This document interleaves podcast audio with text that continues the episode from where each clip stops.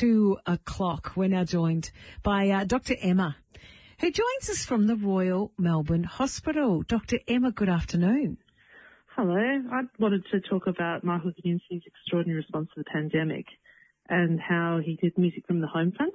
Yeah. And he saluted healthcare workers. I run the music therapy department at the Royal Melbourne and some people might know we put out RMH Scrub Choir and he was so taken with it he rang me.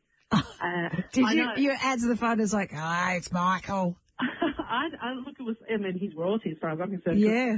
You know, I started my life as a musician and moved to music therapy and as a healthcare frontline worker and he gets on the phone and I was like, oh, it's like speaking to the, you know, the king or the queen and I was like, hello. And he was so genuine and kind and really, really got the power of music, you know, how it can change people's lives, what we were trying to do in Scrub Choir. And then he, you know, became a great fan and was advocating. And I mean, we're all heartbroken because we're all ready to do some work with him and, you know, the, what he's done for live music and what it can do for all of us as a community to recover.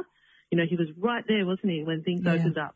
Yeah. A- And, you know, in a lot of the times when we found ourselves in a crisis as a community, he was there um, supporting it in the way that he absolutely could.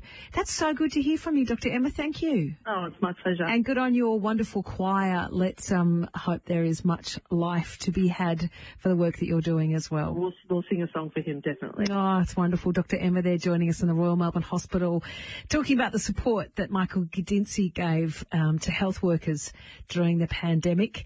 Um, it's a really sad day for so